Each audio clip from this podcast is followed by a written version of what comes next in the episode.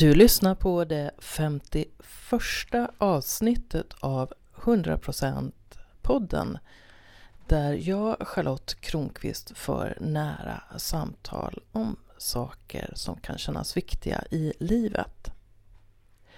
Och den här veckan så ska du få möta en kvinna som egentligen aldrig har haft ett vanligt jobb. Som under en period levde tillsammans med sin man i ett vardagsrum som delades på åtta personer och som verkligen älskar att vara i skogens famn.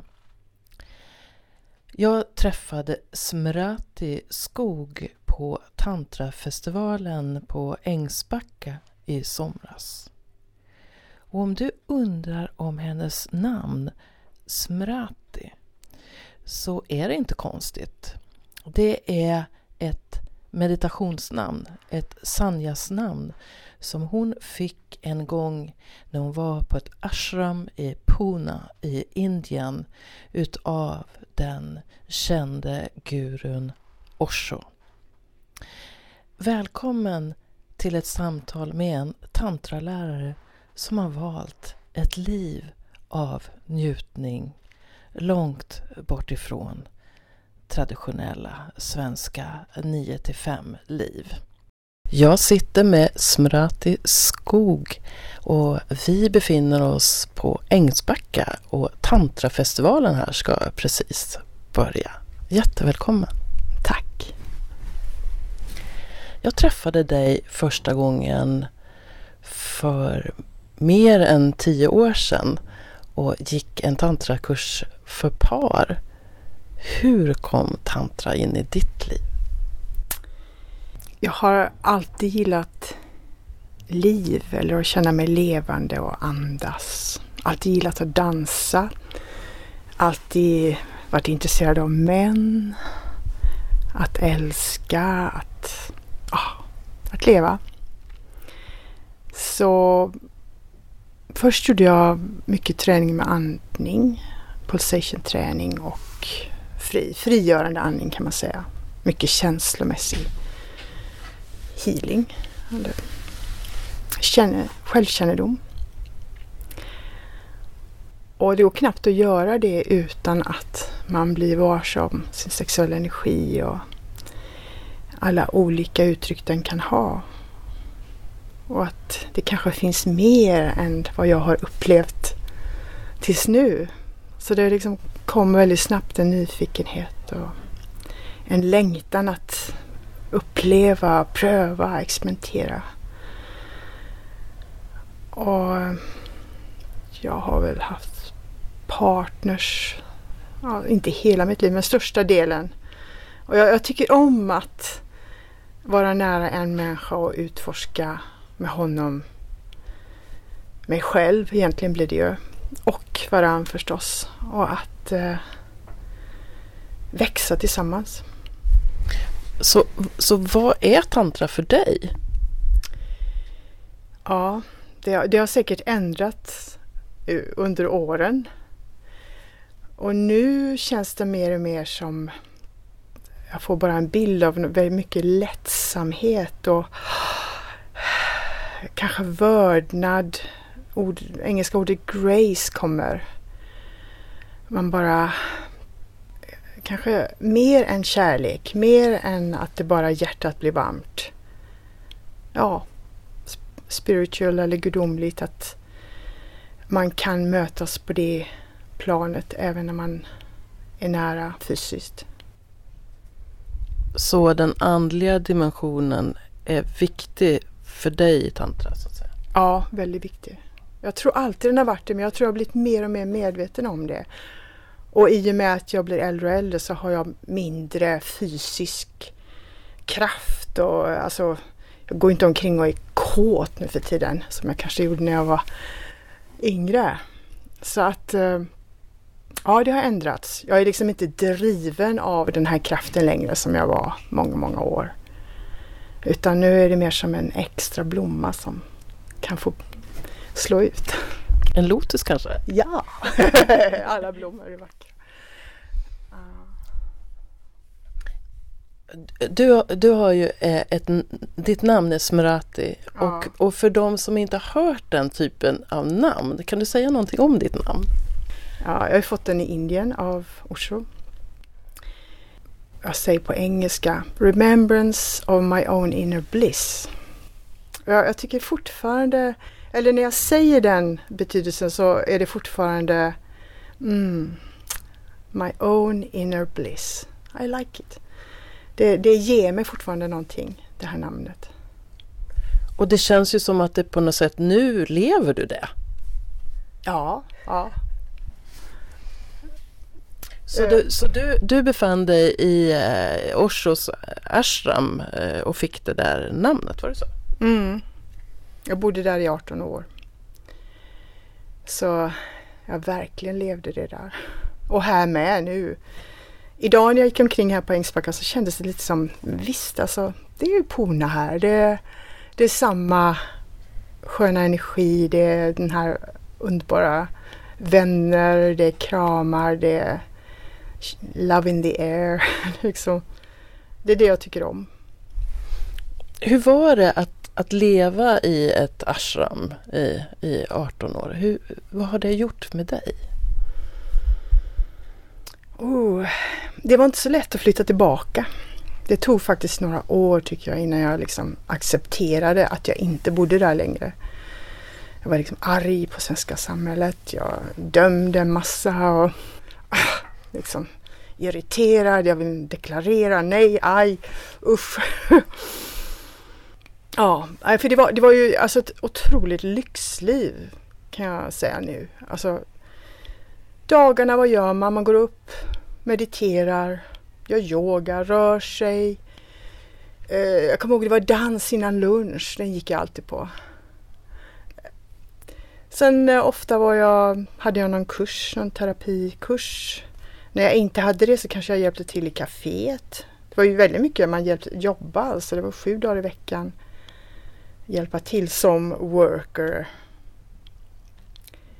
Men det kändes ju inte som ett jobb. Det kändes ju mer som lek. att Man bara man lekte, hade kul, träffade folk, blev kär, älskade, blev arg, blev svartsjuk. Alltså, det var ju ur livet men ett väldigt lyxigt liv. Jag tänker att det, är som, att det blir för mig som en bild av att leva som, som ett vuxet barn, det vill säga med den lekfullheten och nyfikenhet på livet och, och ta emot det varje dag. Är, är det en relevant koppling som jag gör det? Ja, tycker jag. Um, vuxet barn. Mm. ja, jag vill nog fortfarande vara det. Eller det är då jag mår bra, när jag får vara kanske lite barnslig och upptäcka. Igår gick jag en promenad här omkring och bara, ah, vad fint här är. Ja, Det här att leva i en sån community där det finns många gemensamma nämnare och det finns meditationer varje dag och så, det skapar ju en, en känsla eh, utav sammanhang. Hur är det då att, att släppa det? Ja, som jag sa förut, det tog flera år. Jag bodde i Göteborg först, sen så flyttade jag. Det var, det var som jag klarade inte bara att bo i en lägenhet i Göteborg, så jag flyttade till en kursgård norr om Göteborg. Hette Hällungen då. Och jag, det var nog ett litet mellansteg. Det var, där var det fortfarande lite meditationer och vi jobbade tillsammans. Det var som ett litet, litet Puna. Så jag, jag kunde liksom slappna av där. Och, en sak som jag funderar på det är så när, man, när man är en sån stark gruppgemenskap. Hur förhåller man sig då till världen som är utanför den här Mm. gemenskapen? Ja, jag, jag tror för mig var det länge vi och dem. Alltså, det kanske där under de åren på Hällungens kursgård att jag började känna att ja men de är ju fina de också. Det behöver inte hålla att det är bara människor som håller på med eh, meditationer som är fina människor, att det finns andra också. Så att jag, nu känner jag inte alls det att det är vi och dem. Fast det är klart, det är kul när folk har samma intressen. Och jag, jag delar kanske inte den här världen med någon som känns totalt ointresserad. Utan det får vara en inbjudan att, att dela om det här. För jag tänker, i mitt liv så har jag, jag har ju varit inne i orsovärlden också, inte lika djupt som du, men jag har också varit i det här fältet som jobbar med sexualitet och, och tantra och så. Och då och då så möter jag människors rädsla och projektioner och de har en massa åsikter eh, om mig och vad jag gör. Ofta har det väldigt lite med verkligheten att göra. Mm. Och ibland så har det för mig känts jobbigt att få allt det där från andra. Hur har det varit för dig? Ja, det, jag förstår vilken gåva det har varit. Och I Pona, det var ju ingen som dömde vad man gjorde privat, alltså om man hade en pojkvän eller om man hade flera pojkvänner. Alltså det var, det var ju väldigt accepterat allting. Så jag har nog faktiskt aldrig... Jag kanske har fått några kommentarer ibland där jag har tänkt aha, hon kanske dömer det här.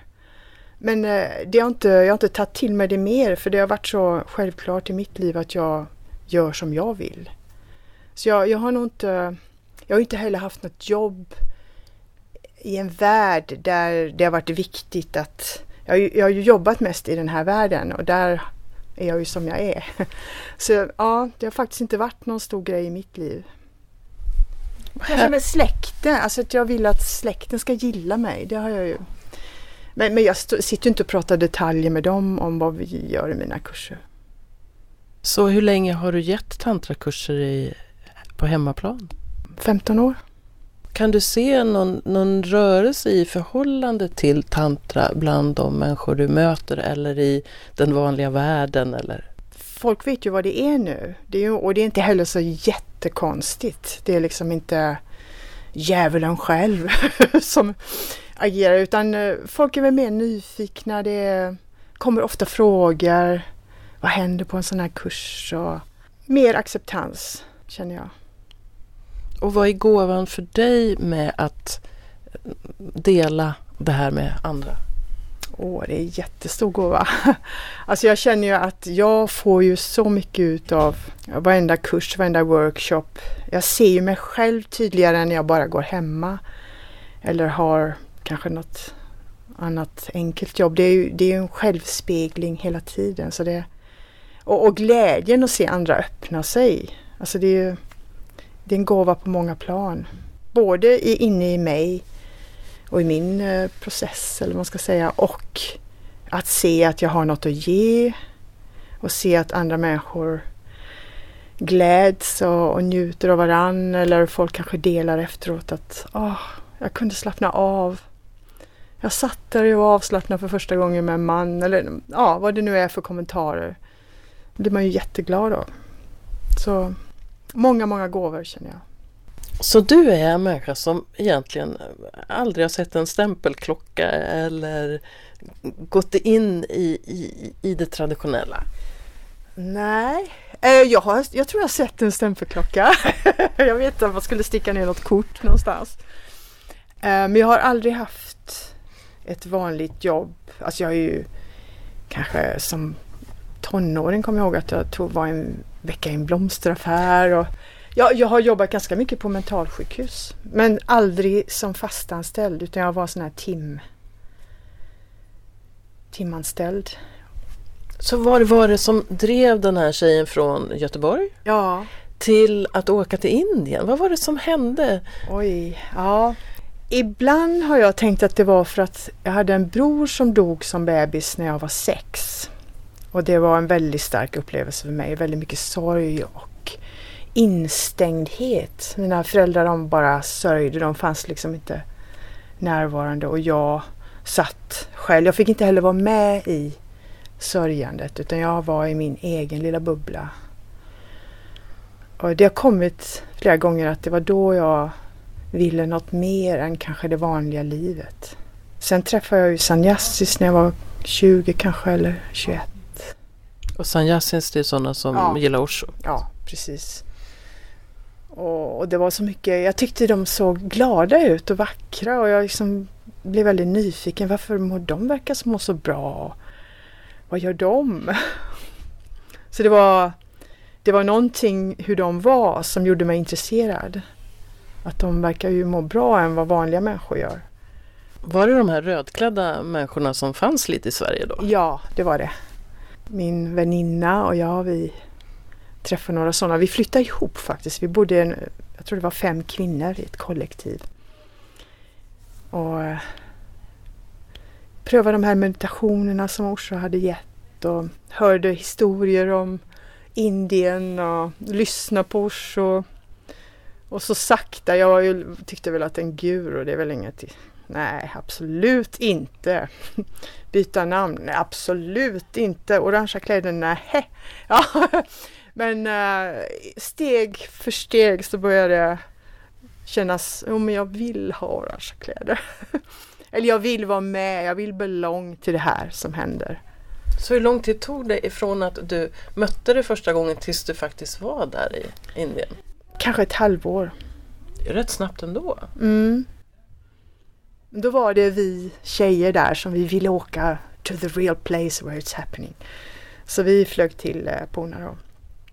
Tänkte du att du skulle vara där en kort tid eller eh, alltså, hade du någon idé om hur länge det här skulle vara då? Ja, vi hade, vi hade ju biljetter och jag hade ju inte mycket pengar så liksom, man vill ju inte slänga bort en biljett. Men eh, jag och min då bästa väninna, vi, vi var där i tre månader och sen ville inte vi vi ville liksom inte att det skulle ta slut så vi, vi förlängde faktiskt våra biljetter med Det var på den tiden man kunde liksom prata med bolaget, det var Syrian Airways, by the way. Så vi, vi flörtade med dem och vi fick sitta i cockpiten med piloterna och de skrev för hand på våran biljett att eh, vi kunde mellanlanda i Aten, stanna där i, jag tror det var en månad eller två och sen fortsätta till Köpenhamn som var slutstationen. Så, så gick det till på den tiden. det var en annan värld. Vilket äventyr! Ja, det var, det var underbart äventyr och Grekland bara fortsatte, det var underbart. Så du, så du var hem en sväng innan du eh, bosatte dig där? Alltså? Ja, ja, i något år kanske eller två. Ja, nej herregud, jag var ju gift. Jo då. Nej, jag, jag gifte mig med en som var inne på samma grejer. Kurso. Och vi levde det här livet men vi jobbar ju. Vi tjänar ju pengar förstås, det måste man. Och sen flyttade vi till Stockholms kommunen som det hette då. Och då jobbar man ju, jag jobbar i en restaurang och han, jag trodde han gjorde byggjobb. Så alla pengar gick till en gemensam pott. Och sen levde vi där tillsammans. Dansade varje kväll och hade ett disco och en restaurang. Så spännande liv. Jag, jag kommer ihåg ett tag vi bodde fyra par i ett stort vardagsrum. Vi fick liksom en i varje hörna så här, ett par. så det var inte så mycket privacy. Lite hippieliv så? Ja, det får man väl säga. Mm. Men det var kul. Sen återvände du till Puna och då var det väl så eh, att, att Osho var där och han pratade ja. varje kväll. Ja, det gjorde han. Hur, hur var det att möta hans närvaro? Ja, jag, jag blev förvånad själv eftersom jag hade så mycket, jag var liksom, innan allt det här var jag politisk. Jag ville rädda världen och på den vägen om man säger, politiska vägen. Så jag var ju väldigt, ja okej okay, jag ska gå in och se men ja, jag trodde inte att något skulle hända i mig. Men det, det var, jag blev berörd av, jag tror både något lugn och någon kärlek. Jag kände liksom att jag var okej okay som jag var. Helt och fullt, kanske för första gången. Wow. Ja. Och jag kommer ihåg att jag, det var också liksom, jag lyfte händerna och liksom, jag har alltid dömt sådana här Maranata-möten och tittat på sånt som löjligt. Så jag var liksom nästan försökte dra ner armarna men någonting ville lyfta armarna och bara ah, njuta av ögonblicket när jag satt där framför honom. Och det var det var väldigt mycket energi och kärlek och frihet kanske. En känsla av att här kan jag vara jag. Ja, här kan jag vara jag. Här får jag leva. Väldigt, väldigt expansion kan man säga. För jag hörde en, en lärare i, i Örsvärlden som berättade att hon bodde där i många år och så ibland så höll han ihop händerna och så sjöng han liksom med och så pekade han på olika människor som, som satt runt. Mm. Och så någon gång kändes det som att han hoppade över just henne. Jaha. Och då var det liksom, vad har jag gjort för fel? Är jag utesluten ur gemenskapen? Och att han kunde göra en del sådana där grejer bara för att eh, utmana människors mind och ego och så, och, och så som jag fattade lite grann. Att han kunde skoja mm. också kring mm. det här. Alltså jag, jag, förstod ju de som kom tidigare än mig att det var mer sånt som pågick för när jag kom så var det redan så många där att jag satt väl aldrig närmare än fjärde raden, the fourth row. Det, liksom, det var snack bland en del ah, av var, var sitter du och man ville vara så nära som möjligt. Men jag, jag fick väl aldrig upp de ambitionerna riktigt att han skulle särbehandla mig på något sätt. Jag var bara glad att jag fick vara med. Två gånger var jag liksom nära honom fysiskt när jag fick mitt namn och en gång när det var sådana här energy Darshan. Jag är liksom tacksam för att jag fick dem. så jag hade aldrig tankar på att jag skulle ha mer. Men jag, jag, vet att folk som kom innan mig hade mer sådana grejer pågående. Vem fick mer uppmärksamhet? Ja, det här var så, ett exempel på en sån person. Ja, det var egentligen väldigt enkelt. Jag bara ah, enjoyed vad, vad jag fick liksom. För det var mycket, det var gott nog, verkligen. När du pratar om det så, mm. så, så, så, känner jag en sån här tonårsenergi från yeah. dig. Yeah. Att kroppen spritter. Yeah. Och, eh. Ja, ja, så mycket glädje och liv.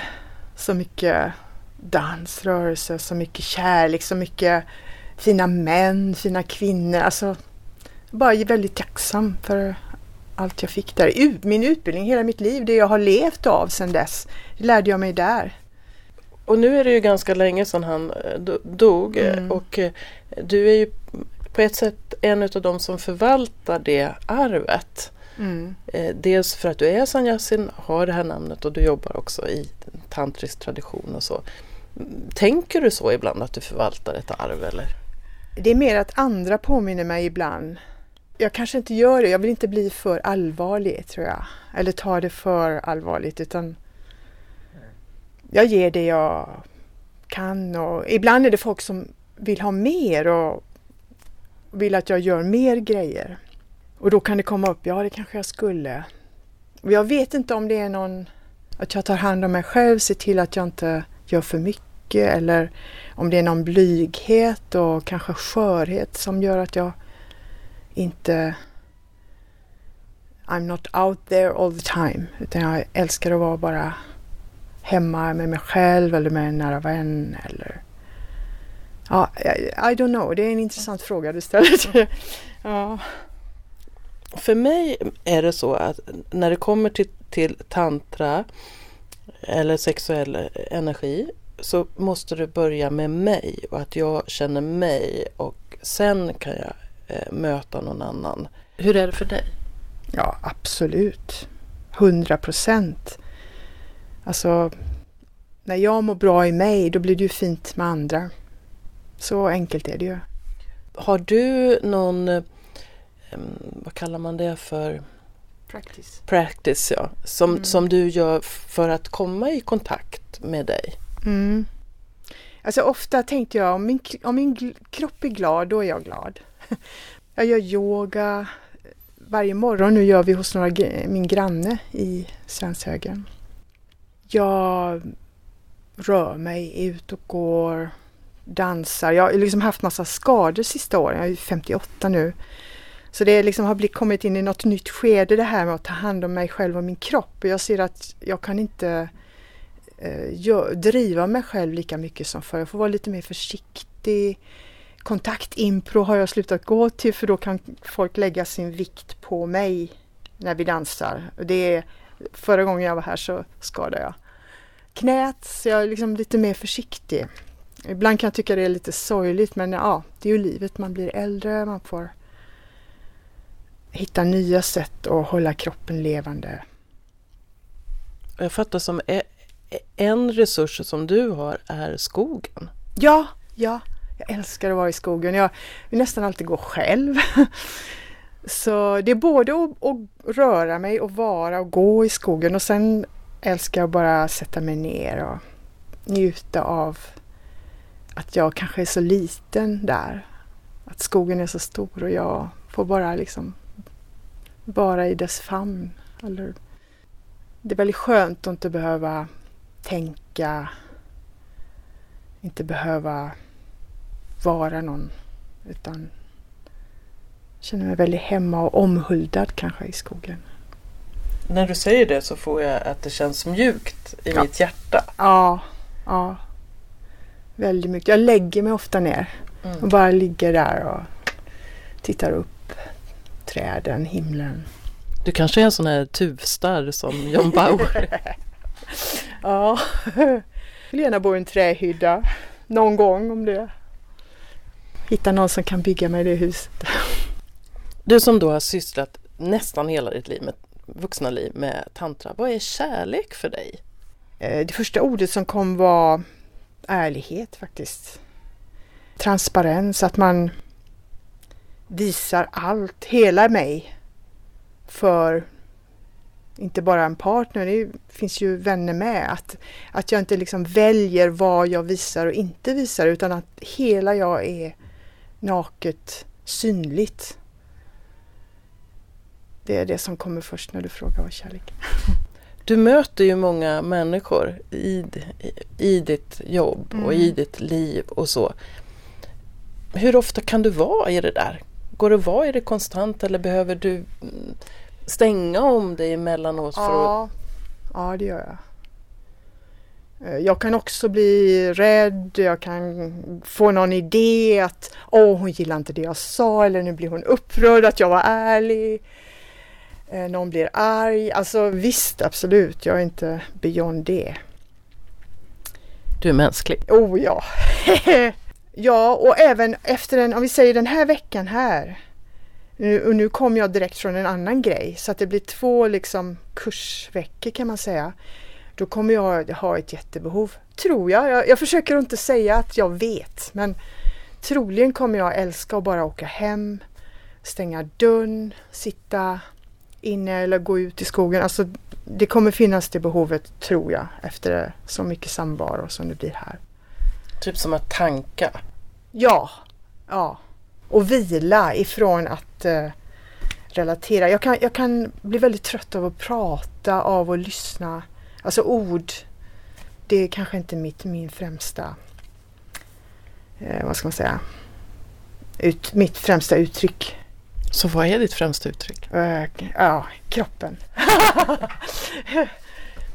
jag, jag kan känna igen mig i att jag kan vara mycket utåtgående men sen älskar att sitta och skriva till exempel. Mm. För då kan jag gå in i mitt, det är som att jag behöver ladda upp och vila från intryck från andra och så när jag laddat upp tillräckligt då kan jag gå ut igen. Jag kan bli så lite irriterad på människor eller plötsligt känna mig ensam bland människor eller alla möjliga sådana saker när det, när det har blivit för mycket. Mm. Och då mm. vet jag att om jag är en crowd där jag faktiskt känner många men jag känner mig ensam då börjar det bli dags att backa lite. Mm. Och jag, jag, tror jag, i och med att hela mitt liv har varit ofta bott i kollektiv, delat rum och sådär. Jag, jag, tror jag är ganska bra på att känna in att nu är det dags. Och att jag också gör det, att jag bara går och jag kan säga till någon nej jag vill vara ensam nu eller jag vill inte gå med dig och dricka kaffe eller vad det nu är. Ganska eh, bra på att ta, ta den platsen jag behöver vara själv. Hur förhåller du dig till eh, när det inte går som du önskar? När det, någonting blir misslyckat eller att du känner att det blir fel eller så? Mm. Tankarna snurrar säkert en stund. Att åh, varför gjorde jag så? Eller jag skulle ha sagt så. Eller kommer jag säkert göra efter vi har pratat nu. Åh gud, vad sa jag där? Nej! Oj, vad pinsamt. Men inte så länge. Sen tror jag det lägger sig ganska snabbt och så, ja okej. Okay. Det blev inte som jag hade tänkt. Vad blev då? Mm. Försöker se vad som blev. Ta till mig det som blev och kanske till och med se det som en gåva. Att det inte blev som jag hade planerat. Säger du då att du är öppen för det livet ger även när det inte blir så som du har föreställt dig att det ska bli? Ja, det är så jag vill leva. Och för det mesta kan jag ta till mig det. Ibland kanske det är något som händer som gör mig riktigt upprörd eller riktigt ledsen. Eller, då tar det längre tid innan jag hamnar på den platsen att okej, okay, det händer något helt annat. Och apropå det, ser du det som att livet har en mening? Oj, vad svår fråga. Ja. Vad är meningen? alltså jag har väl någon slags att jag vill göra det jag kan i mitt liv. Och att det inte bara handlar om att jag hittar det som är bra för mig utan att jag även kan dela med mig utav det. Så att det förhoppningsvis eh, ger någon annan något också. Men sen större, det stora, det, det kanske inte jag... Jag kan tänka på det ibland men jag vet inte. Men jag är öppen för find it out. Ibland tänker jag så här att meningen med livet är att leva. Ja, precis. precis. Att man inte behöver göra det mm, krångligare. Nej. Är så. Mm. I de här samtalen så brukar jag alltid uppmuntra personen som jag pratar med att ge någon liten så här tips, råd, idé om att ta ett steg vidare i livet. Om det finns en längtan eh, efter det. Och du har ju tagit många modiga steg eh, i, li i livet mm. och följt din inre röst. Och